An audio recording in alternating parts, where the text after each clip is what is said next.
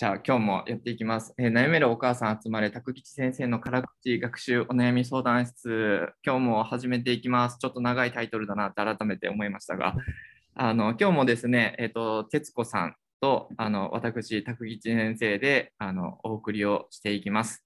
よろしくお願いします。お願いします。で、あの、今日はですね、ゲストで、あの、安倍さんっていうですね、あの方に来ていただいてまして、あの、質問をですね、安倍さんお持ちのようですので、あの、それ、それに、あの、回答していくっていう形で、あの、今日の配信を進めていきたいなと思います。じゃあ、ちょっと安倍さん、何にも調整してませんが、あの、自己紹介兼ねながら、あの、ちょっと聞きたいことだったりとか、いろいろお話しいただければなと思うんですけれども、はい、よろしくお願いしまお願いす。します。えっと、自己紹介。えっと、私は小学校5年生の娘がいて、夫と3人で暮らしてるんですけれども、はい。娘がちょっと小3から不登校気味で。完全に不登校ってわけじゃないんですけど、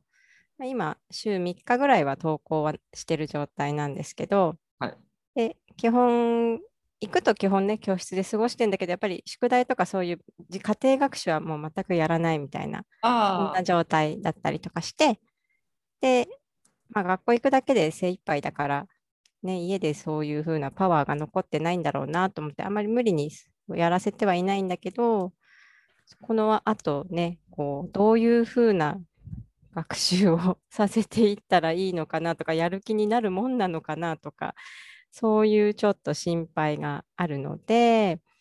うん、なんかどういうやり方ができるのかなとか、どんな風に、ね、こういう不登校の子ってやらせたらいいのかなっていうのが、ちょっとそういうことが聞きたいなと思います。あありがとうございます。あのー子供によって状況変わってくるので、あの何ともまだ言えないところもあるんですけれども、娘さんってあの勉強自体は好きなんですか？うーん、基本的にあんまり好きじゃないかな。でも、国語とかは、本を読んだりとかはそんなに嫌いじゃないけど、あんまりでも文字を、小説とかは読まないけど、漫画とかは読むかな。でも、うん、国語は、なんだろう、今、チャレンジタッチってあの真剣ゼミのうんタブレット学習は、なんか本人が、こう、ちょっと乗り気になって5年生から始めたんですけど、うんそういうのとかも国語はサクサクやっちゃうんですよね。だはい。けど、算数はもうずっと小学校2年生ぐらいから苦手意識があって、全然取り組みたがらないみたいな。あわかりました。あの国語、国語、算数、社会、理科、小小学校の主要教科ってそんな感じでしたっけ？ちょっと覚えてないそうです。ね。国語、算数、理科、社会。英語ないです英語英語もやってます。英語も最初、うん今入ってます英語の授業今入ってきてますね。うん。わかりました。国語、算数、理科、社会のな英語の中で、あのもう極端に嫌がってるのは算数。そうです、そうです。もう算数はもう見るだけで嫌だって感じで。国語、英語、理科は、あ社会は？は、うん、まあ普通に、そんなにまあ、進んではやらないけど、やるよってなったら別に抵抗はそんな多分ない感じですよね。じゃあ、あとちょっと聞きたいのは、あの娘さんが学校に行きたくない理由として、今、パッと仮説が思いつくものは、算数の授業が本当に嫌なんじゃないかなって思ったんですよ。うんうんうんうん。で、あの他に何かこう要因だったりとか、なんかこういうこと発言してたりとか、これがすごく嫌がってるとか、なんかそういうのってあったりされます、そうですね。なんかやっぱり決められたことを、こうね、決められた時間にやらなきゃいけないっていうのが嫌なんですよね。ああ、そう、だから、なんかまあ図工とかそう絵を描いたりするの、工作とかは好きなんだけど、図工の授業は嫌なんですよ。あ、時間内に終わらせなきゃいけないからですよね。そう、で、決められたテーマでこれをやりなさいって言われるのが嫌なんですよね。ああ、そうなんですね。了解です、了解です。こだわりちょっと強めですね、そうすると。うんうんうん、そうかもしれない。あのちなみに、その多分そうすると、まあ、制作物とかだと多分それが顕著に出やすい絵画とか、あののだと出るのかもしれないんですけど、状況によっては出ないこともあったりとかすると思うんですね。うんうんうんそのパ場面によっては出たりとか出なかったりとかすると思うので、なんかそこら辺はもうちょっと細かく見てってあげるといいかなっていうのはちょっと思ったんですけど、うんそれ以外の日常のその学校活動においてすごく極端に嫌がる。例えば、うーん、なんだろうな。先生にこう言われるのはすごく嫌だとか、なんかそういうのってよくよく出会うとかありますか？うーん、なんだろう。先生に言われるっていうよりも、なんかちょっと友達とかにちょっと強い口調で言われちゃうと、もうなんかこう、へこむというか。ああ、まあまあまあ。うん、お な なので、なんだろうな、ちょっと人見知りが強い傾向が小さい時からあったので、人に慣れるまでにすごい時間がかかるんですよね。で、慣れちゃうと全然平気でこうガツンと、ね、好きなことを言えたりするんだけれども、やっぱりそういう慣れ慣れるまでにものすごく時間がかかるようなので、そういう時に、やっぱりこう、心理的安全性がこうまだないような状態がほとんどなので、そうすると、なんだろう、こう自分を出せないというか、それで嫌だなってなっちゃうことが多いみたいですね。ああ、そうなんですね。クラス替えとかで前仲良かった子とかと一緒のクラスになれなかったりとかするのかな、そうすると。そうですね、慣れても、慣れたとしても、やっぱりその特定のことだけしか関関係を築けないというか、はいはい、はい。あんまりこういろんなこと、まあ、知ってるけど友達じゃないしみたいな、こう誘われれば、なんかその線引きがよくわかんないんだけど、自分で親 友だって思ってるところうん、思ってる子たちはすごい仲いいけど、他の子たちも声かけられれば行くけど、あまり声もかけてもらえないから、私は友達がいないんだとか言ってますね。う んああ、そうなんですねうん。なんか僕と同じような、あの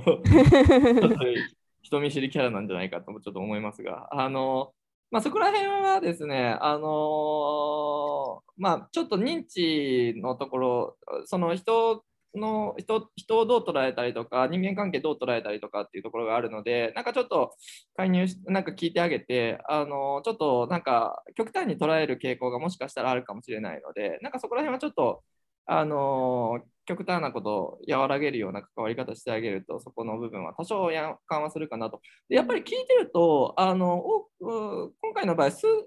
数ですね、多分算数のところですごく、小学校2年生からですか、か掛け算からですかね、もしかしてそうえっとね、掛け算は九九は大丈夫なんですけども、足し算の繰り上がり繰り下がりのところでなんかね、よくわかんないってなっちゃったみたいで。あ、わかりました。そこからなんですよ、もうね、あのそこからもう始まるとですね、もう多分、もう、あれですよ。あの、それは算数の授業受けなくなくなりますよ。あだって、そそれ前提にして進みますからね。そうなんですよ。だから、掛け算、クックは全然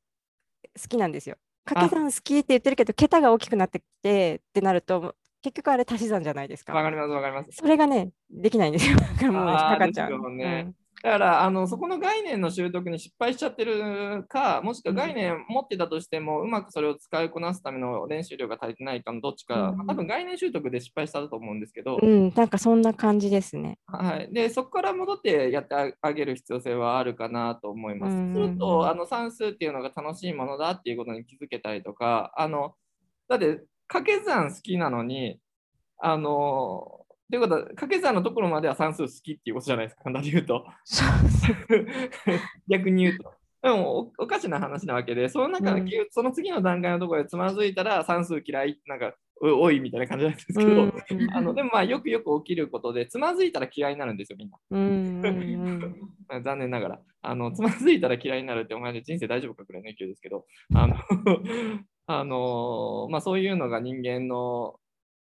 なんだろうな、自分を守るための機能ですよね。あうんのつまずいつまずくっていうことは、もう一回それやろうとすると、ストレスフルになるので、できないっていうことに出会わなきゃいけないので、出会わなできないっていうことを出会うっていうことはストレス感じる。ストレス感じるんだったらどうするか。感じないようにしようっていうのが人間の心理的なメカニズムというかですね、あの起きるので、そうするとやっぱりその向き向き合わないっていう選択をされると。だけど、一方で向き合わないっていう選択をするとどうなるかっていうと、あの授業についていけないから、それも辛いと。うんだけど、向き合うとまた辛いと。じゃあどうしよう。じゃあ休もうか。みたいな。ことが起きるっていうのは多分よくよくあるパターンあの生徒たちの話聞いててもあの、まあ、中学生でもよくやっぱ起きますし小学生でもあの、まあ、つまずいたっていうところがあのきっかけになってでもっともっと良くない状況になっちゃうとその算数のつまずきが他の教科に関係してないのに他の教科もなんか関係しているように自分の中で捉え始めて勉強全部嫌いみたいなうん。あのことになっちゃうと、ちょっと、ちょっと、ちょっと、あの、ザタッチじゃないですけど、ちょっと、ちょっと、ちょっと、ちょっとっていう感じのあの状況になっていくっていうのはあるだろうなっていうのは思います。で、うん今、ちょっとお話をお伺いして、あの、む娘さんなんですけど、算数のことを遊びながら教えてくれそうな、あの、なんか、そういうところにあのちょっと概念的なことも含めてあのやってくれるところがあると多分一番いいと思いますよ。うん。そういうところってどういうところがあるんですかね？うん、一人僕知ってるさあの数学専科で今小学校の先生やってなくてあのカフェでやってる人いるんですけど神戸でやってるんですよ。うん。でも安倍さん多分神戸に住んでないですよね。住んでないです。だからちょっとそれ難しくて。うん。あのーうーん確かに数学小学校の算数のつまずきの補習をしていくで概念をちゃんとつかむような具体的なものを使った指導になってくるんですけどうん小学生だと中学生だとものを使った指導ってそんなになくなるので、あのーそれが上手な先生どこにいるんだろうっていう疑問ですね。ねえ、本当と思って。ただうんまあ今、結局、その学校のことだけで、行くってだけでエネルギー使ってるから、自分で算数とかその苦手なものに取り組みたいっていう気持ちはもうないんですよね。あないでしょだからそういうエネルギーが出てきてからじゃないとできないかなとは思ってるんですけれども、その辺どうなのかなと思うんって。と本人にそのまあ聞いてみてもいいかもしれないんですけどうーん算数さってい嫌じゃんってあれ楽しく学べるようになりたい？って聞いたらあの単純な子だったらうんって言うと思います。単純な子だったらそりゃそうだみたいなうんみたいなあの感じで言うと思います。でなんか算数嫌いな子たちが楽しく学べるような風になるようにサポートしてくれるね、なんか面白い人がいるんだよって言って、その人の話聞いてみる？一回って言って、うんっていう可能性は、あのーなんか、あの、なんだろうな、なんか、なんか純粋一直線系だったら多分 なるかなっていうのは、ちょっとああ、なるほど。思うちの子は多分いいとか言われちゃいそう。一言で。そうですよね。ちょっと、ちょっと反抗期も入ってる感じも。入ってます、もう全然入ってます。だからそうすると、うーん、どうなんだろうな。うん、し女の子だから早いですもんね、反抗期。うん、もうね。11ぐらいの男の子だったら、それでもうんって言うから全然楽なんですけど、なんか自分がやりたいって思うまでもう全然動かないタイプだと思うんで、もう聞くと算数の言葉が聞いただけで多分、あ、いいって 一言で片付けられそうな雰囲気です。あちなみに、安倍さんって関東の方ですか？関東です。あ、いもいも先生って調べてくださお名前聞いたことあります。い。妹か、妹、妹じゃないか。えっとねあの、花丸の先花生ですよ丸でやられてる、ね。花まあ、花丸での先生というか、うんうん花丸に関わってるあのけど、もうものそもそもものすごい先生。あの、いもいも先生のところに、本人がなんか調べて、ちょっとうまく伝えれるような感じでやってあげると、いもいも先生のところだと、それがあのできると思います。ただ、うんその足し算のそこまで戻ってやるっていうよりも、あそこは自由学習、自由学習っていうか、なんだろう、いろんな算数の概念、数学的概念を扱ってると思うので、でも扱ってるって言っても全然そんな、あの、すごくなんかもう難しいみたいな感じで楽しく学べるような設計になってるはずなんで、あの、いいと思うんですね。で、ただ、小学校のそのピンポイントのそこに戻るってなると、うーん、あの、この後僕、あの、その神戸の先生に聞いてみるので、そういうの得意な先生とか、そういう、そういう人ってどこにいらっしゃいますかねって、あの、小学校の先生って算数の専門家いないんですよ、ほとんど。うんあの小学校教員免許なんで。全教科やりますもんね。そうそうそうそう、うんだからあんまり算数の教え方上手じゃなくて、その概念習得失敗してるってことは多分多々起きる ことかなと思うので、子供たち。うんあの別にそれ先生が悪いわけじゃないですけど、そういうそういう制度になってるから、それが起きるっていうだけの話なんで、あのーうん、ちょっとそこはまた聞いてみます。今にも先生だけは調べてみてください。はい。そんな感じかな。多分それが背景としては強くて、うーん、まああと反抗期入ってるからお母さんの言うこと聞かないっていう話だったら、お父さんともし関係性いいんだったらお父さんからアプローチするとか、うん、もっと悪いですね。お父さんの方が悪いですね。ああのお友達のお母さんとかお友達からアプローチするとか、えーどううん、自分が多分なんかこう、自分からやりたいって思わない限り全然動かないタイプなので、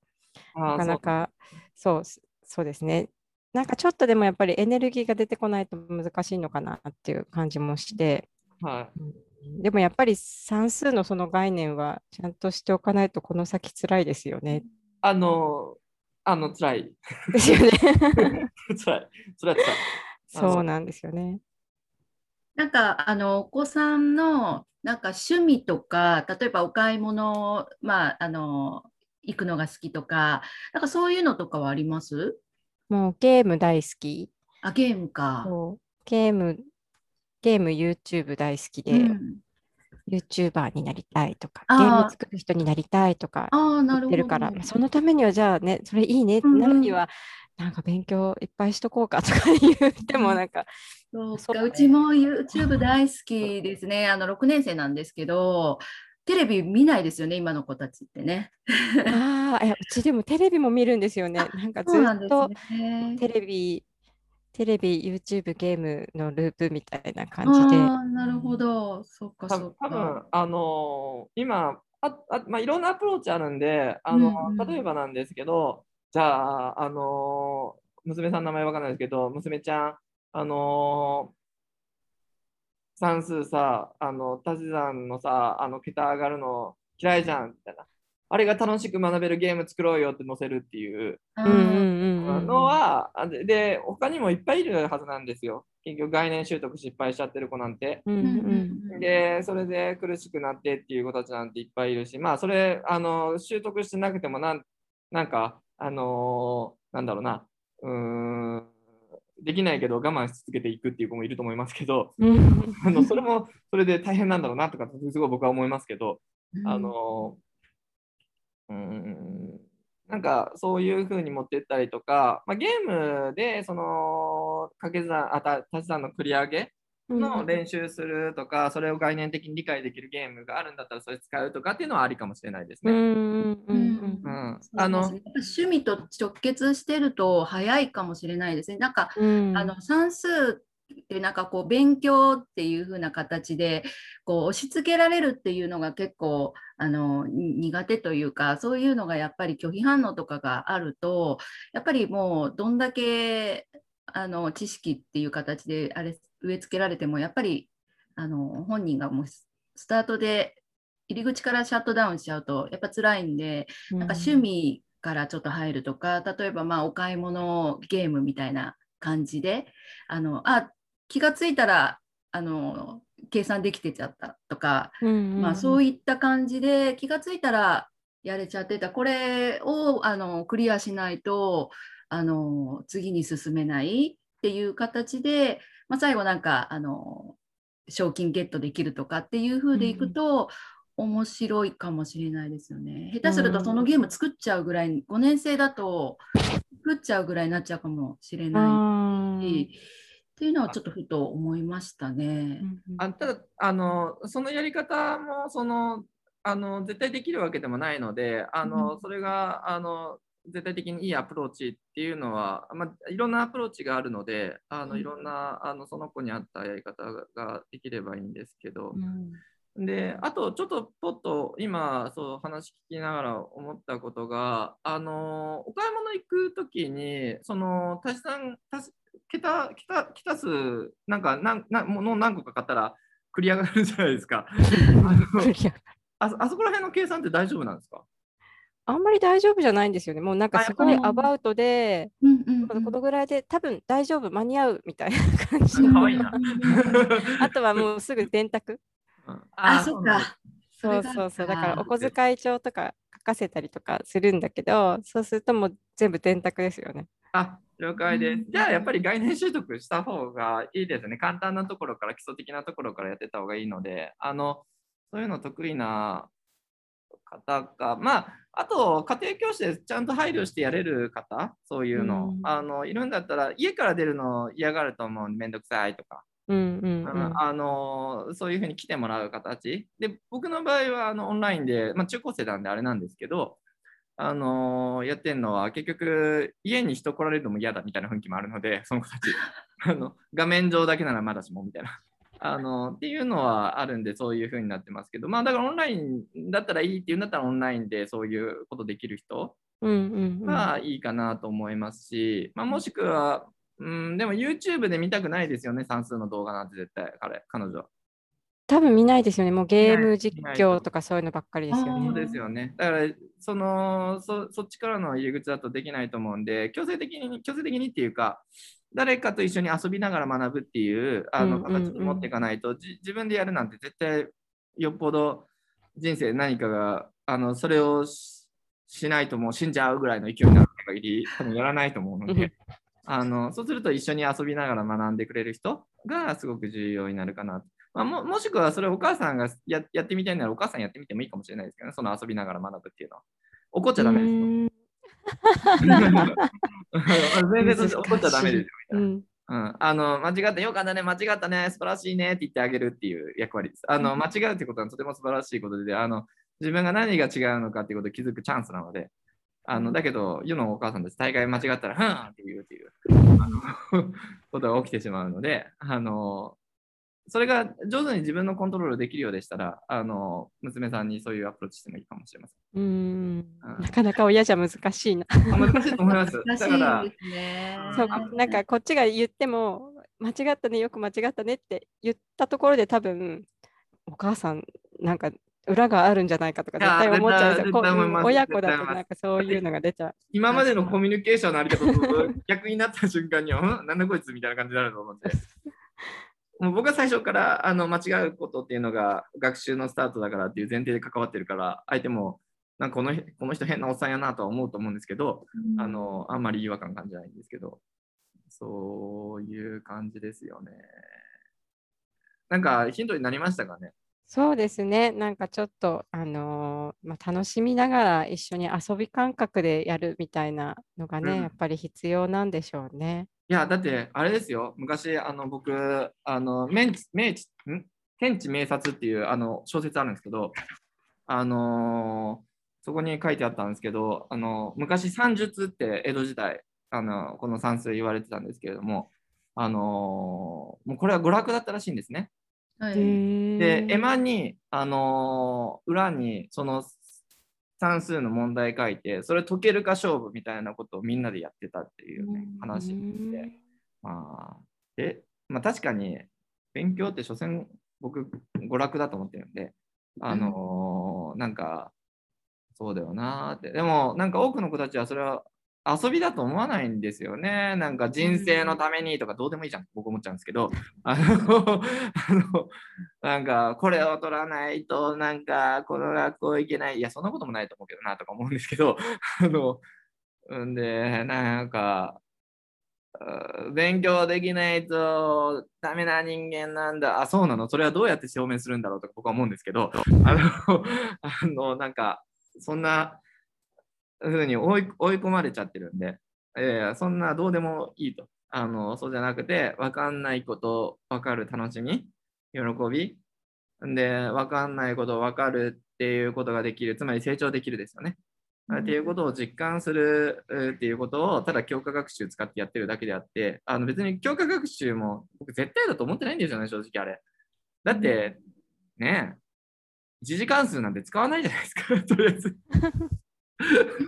いや、繰り上げ使いますよ、算数。算数使いますよ。でも一次関数、二次関数なんてほとんど使わないわけですよ、日常生活において。でも、あの、やるっていうことは、まあ、その後専門的にやる方だったりとか、その概念がとても重要になったりとかするあの時もありますが、うん、結局、うん、絶対的に必要なものではないですよね。だけど、それを通じて、その学ぶ喜び、楽しさ、まあ、だから逆に言うと、教科学習以外でそれを感じてくれればいいんですけどね。うんでも、教科学習でもそれができるように。だって、あの小学生5時間かける5日間あるわけです。中学生6時間かける5日間あるわけで、それだけの時間、学ぶ喜び、その教科において学ぶ喜び感じれないって、もうなんかその子たちの人生の3分の1ぐらいは、あの苦痛の時間を過ごさせるっていう、もうなんか変な時間、変ですよね。そうやって考えると。だから学ぶ喜びっていうのを体験できるように遊び感覚で学びっていうものをあじゃあしてあげることはすごく重要じゃないかなと思います。まあ、今自分自身もですね、こう統計学の勉強を独学でやり始めたんですけど、まあ、わかんない、わかんない、わかんない、わかんないなんですね。まあ、でも、まあ、結構わかるんですよ。なんかこう基礎から戻って考えて考えて、ああ、はあはあって言って、そしてできるようになってくるわけですね、やっぱり。あのまあ、それは楽しいですよね。時間かかるけど。うんで、それをやれると思えなくなっちゃってるんですよ。うんその教科が嫌いってなっちゃってる子たちって、そういうふうに自分が理解できるようになる存在なんだって思えなくなっちゃってると、まあ、やっぱり、えーなんかもう塞ぐので、で、これ別に教科だけだったらいいんですけど、その後人生においてもそれを使っちゃうっていうことも起きちゃう可能性もあるので、あのまあ、別にいろんなところであなたは学べる存在なんだよ、あなたは成長できる存在なんだよ。って失敗なんてどうでもいいんだよ。まあどうでもいいというかとても重要なんですね、失敗っていうのは。あのうまくいかないっていうのはあの、うまくいくための方法に気づくためのスタートなんで、あのそういうのを学習を通じて学んでもらえたらいいなって思いますっていう。まあ、中高生向けにはそういう感じで僕は指導してきているんで、あの小学生も変わらないと思う。うんまあより遊びの要素強くなりますけどね、小学生だと。うんうん、だってあの、日常生活に密着してくるので、あの中学生、だって冷静に考えて2時間数日常生活に密着させろってなかなか 難しいわけで。うん。そう。あちょっと話それるかもしれないですけど、その教科の勉強にを子どもたちがやらないのは、なんでこれが学ぶ必要があるのかわからないからだってよく主張される方いらっしゃるんですけど、僕、それ、じゃあ分かったらみんなやるんですかっていう疑問が逆に持ってて、いや、分かってもやらないでしょ、やらない子は。だって、ね、安倍さんの娘さんって繰り上げ大切だぐらい分かってるじゃないですか。うん、でもやらないじゃないですか。いやそれって学ぶっていうことができると思えるか思えないかの方が重要であって、あのうん学ぶ意味が分かってるか分かってないかが重要な時もありますよ。な時もあるけど、それそれがその勉強のモチベーションに寄与するあの割合って学ぶ、学べると思ってる思ってないの方が圧倒的に強いんじゃないかって僕は思うんですよね。で学べるって思ってる思ってないかっていうのはまたあのいろんな専門的なその用語出てきちゃうんであの省略しますが今回は。あのそその力を高めなきゃいけないんですよ。学ぶ学べるって思える力。で学ぶ力っていうのを高めなきゃいけないって僕は思うんですよね。うん。なんかよく、うん、そう、ちょっと、巷にある言説、大もなんか目標が決まればみんな学ぶって。いや、そんなことあるかいって。そんなこと言ったらどみんなどこの大学受けたいなんて決まってるからみんなやる気ガンガン出して行くに決まってるじゃないか高校生って思いません？冷静に考えたら。うん。そんな、そんな、そんな簡単じゃないんですよね、みんな。やる、目標があれば何でもできる。なんか、アントニオ猪木かみたいな感じです。うん。あの、いや、でも目標は大切ですよ。あのー目標、ただ大きな目標を立ててもうまくいかないし、その、なんだろう、それを学んだ先の目標を考えるっていうことは別に僕は否定しないし、それがモチベーションにつながる可能性もあるので、あった方がいいとは思うし、あのだけど、教科においてだと、その教科において何ができるようになるかって目標の方が大切。うん、スモールステップの目標ですよね。近い目標がすごく大切ですね。うん、だって、ね、社会で活躍するためにって言って、大きな目標だけ考えてるよりも、一次関数のあの y と x の関係についてあのグラフをかけるようになるって目標をかけ考えた方が、絶対そっちの方が習得早いじゃないですか。うん、でも、その目標をかけずに、とりあえずやるみたいなことやったら、何を学べばいいか分からず、あっちこっちやっちゃうんで、結局効率悪くなる。うん、やっぱそういうことが起きるので、小さな目標を立てるっていうのはすごい重要だよなって思います。で、その小さな目標を立てるためには、今の自分を知るって、まあ、コーチングですよね。本当に。あのそういうのがすごい重要になってくるっていうのはあるのかなとうん思っております。っていう。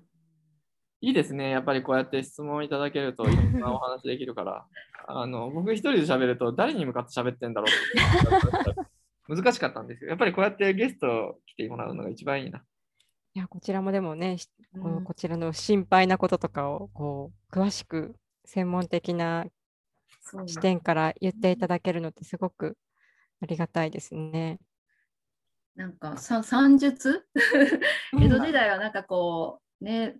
なんか学校がなんかハリー・ポッターじゃないけどなんかね魔法使いになるみたいないいですねなんかそういう捉え方っていうかなんか江戸時代ぜひぜひ、あの天地明察っていう小説あるんで、ええあの読んでみてください。天地名作ですね。うん、そこに、そこにあのの載ってます。伊能忠敬の話なんですけど、これ。あうん伊能忠敬さん好きです。あ好き好きなんですね。あの、うんその、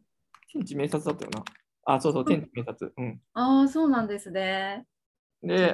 あの、そこの中に載ってるエピソードで、そのエマの話と算術の話が出てきて、うんうんうんあの、へーって思って、その時ググったの覚えてます、確か。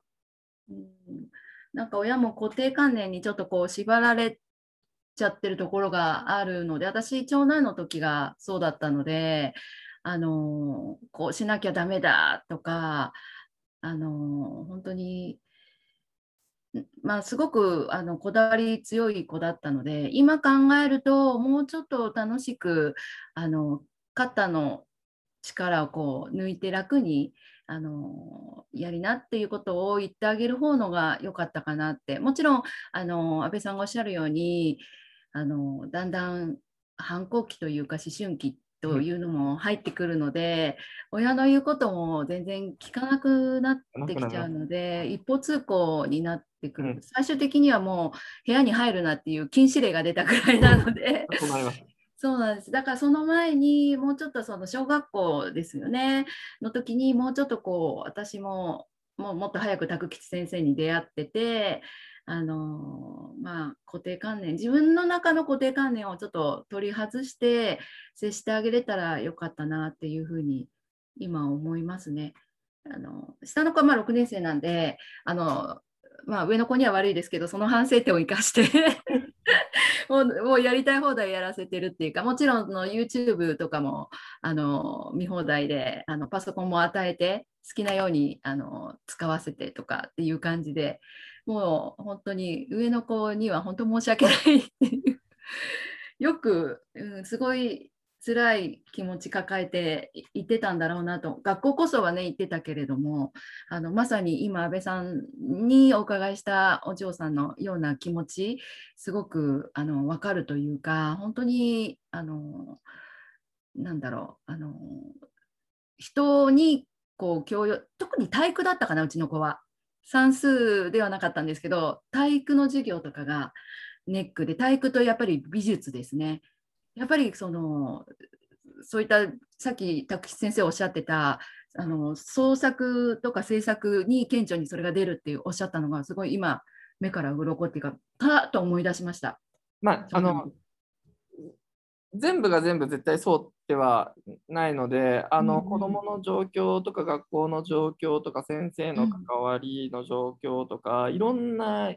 あの要因によって変わってくるもの。で子育てもあの何が正解かはないので、あのその子その子をちゃんと見てその子の状況その子が置かれている状況をちゃんと把握してちゃんと把握ってできるのかっていう問いはありますが、まあ、ちゃんと把握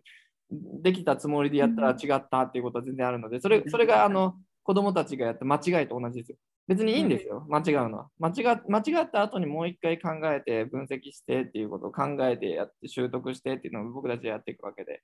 で、子育ての厄介なことは、答えがないがゆえに、あの、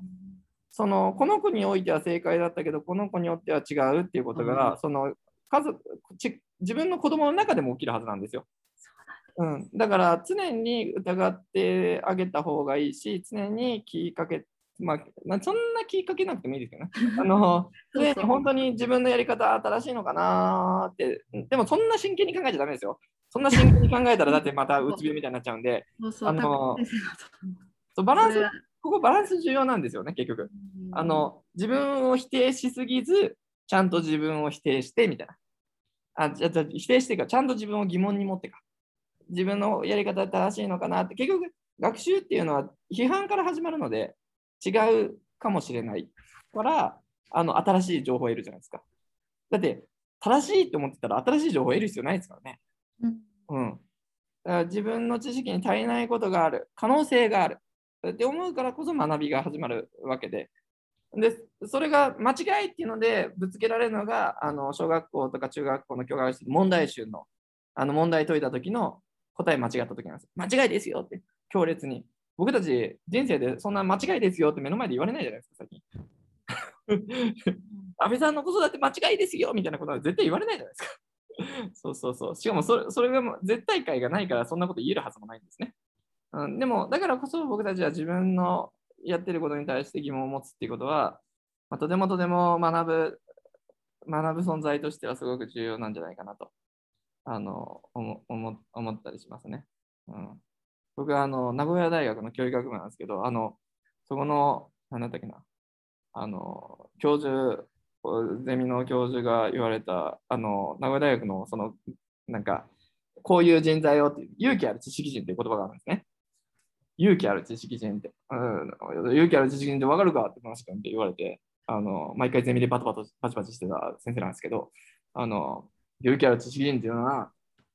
自分の持ってる知識に対して疑問を呈する人間なんだ。ああ、確かにかっこいいな、それは、とか思って、もう先生、僕といつもバチバチしてますけど、先生は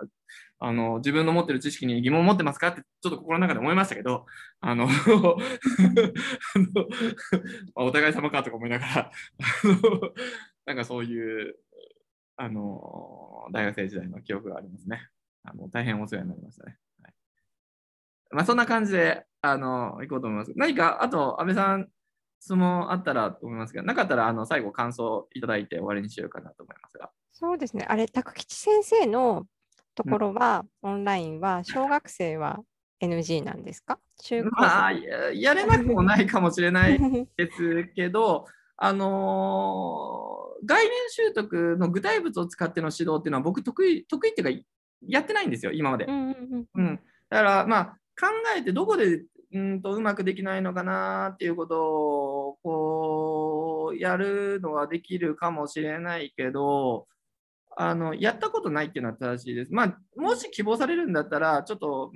娘さんがいいっていうんだと喋って、ああ、そうなのねっていう話だったりとか、まあ、算数やりたくなくて自分のやりたいことを深めたいとかっていう話だったら、まあ、そっちのサービスはあるので、うんそれも基本中学生からなんで、小学生でうまく適用するかどうかは、あのちょっとまた別問題になってくるんですけど、あのそれでもよければ、あの1回体験授業を受けてもらうのは全然問題はないです。わかりました。一応、あの僕のそのおすすめの先生、神戸の先生の、あのなんかそういうの得意なオンラインの先生とか、関東の方いらっしゃいますか？とか、なんかそれはまた聞いてお伝えしますね。はい、ありがとうございます。はい、そんな感じで。じゃあ、あと感想を最後に。はい。いや、もう、あの、直接こんな風に拓口先生からじっくり話を聞けたのが、すごくいい学びでした、私自身が。ありがとうございます。なんかこう、ね、やっぱり子供が、まあ、学校行かない、まあ、学校行かないぐらいじゃ別にいいんですけども、やっぱり勉強がね、なんかこう、この後どうなっちゃうのかなとか、そういう不安ってずもう尽きないので、少しでもちょっとそういうヒントをいただけたので、ちょっとこの後、いろいろね、子どもの状況を観察していきたいなって思いました。はいありがとうございます。ぜひ。りがとうございます。やっぱりあの子供を見るっていうことがあのやっぱすごい一番重要だと思います。あのビリギャルってご存知です？なんかすみません、もう終わりなのに喋ってますけど、あのビリギャルってご存知です？はいあの坪田先生っていう、あの坪田塾の坪田先生、あのもうあの会長みたいになってますけど、あの今、吉本のなんか取締役とかやってるんで、いろいろ多彩な感じになってますけど、あの坪田先生が講演会喋ってる時ちょっと聞きに行かせてもらって、あの質問しした時があって、それはどういう時かというと、あの勉強、今ヤンキーみたいな子があの入塾テストみたいなのを受けて、あの坪田塾でですよ。なんでか、問題用紙見て、あのペンを持って5秒も見たんですよね、それを。なんで、ペンをポンって5秒経ったら投げたらしいんですよ。なんで、その時に坪田先生が言った言葉が、君すごいね、5秒も向き合ったんだねって言ったんですよ。僕、これやばいなと思って。この人、どんだけ人見てんだろうって思って、その時に。あのどんだけその子の内面だったりとかを、その状況だったりとか考察とか、今までの人生経験もその坪田先生にあると思うんですけど、考えた結果、その言葉がけができたのかっていうすごい疑問に思って、あの、坪田先生ってって、なんか、今でも覚えてる。300人ぐらいで何か質問ありませんか？誰も質問しないから、じゃあ質問しようと思って質問したんですけど、あの、あの、で、その時の答えが、どこ見てるんですか？って聞いたら、うん、全部って 言われて、あこれ職人芸だと思って、あの、いや、感動した覚えっていうのはありますね。まあ、そこから僕も改めてやっぱ全部見ようと。あの、すべて、まあ、できるだけですよ。あの全部、全部見よう見ようって思って、逆にそれで自分を追い詰めてもいけないんで、あの、できるだけあの見ようっていうのは、あの、いろんなその背景があるんだから、その人たちにはっていうので、あの、意識して、あの、今は過ごしております。そんな感じですので、はい。あの、ぜひぜひ、あの、坪田先生の本とかも面白いんで、坪田塾って申しますけど、あの、いい、いい塾なんで。坪田塾はマジおすすめの塾ですよ、僕は。あの、唯一ぐらいの勢いで、あの、おすすめ。ゆまあ、唯一っていうといろんな仲のいい塾さんと、あの、いろんな問題が起きるんであれですけど、ほ本当いい塾です。うん。そんな感じで。はい。以上で、あの今日は終わりにしようと思います。また、あの、他の方々も、あの、今日聞かれてる方も、ぜひ、あの、質問したい方来ていただければ、ガンガンお答えしていきますので、もうどんな切り口でも学習の、あの、大概、大概大丈夫ですので、あの、あの、来ていただければと思います。じゃあ今日はこれでありがとうございました。ありがとうございました。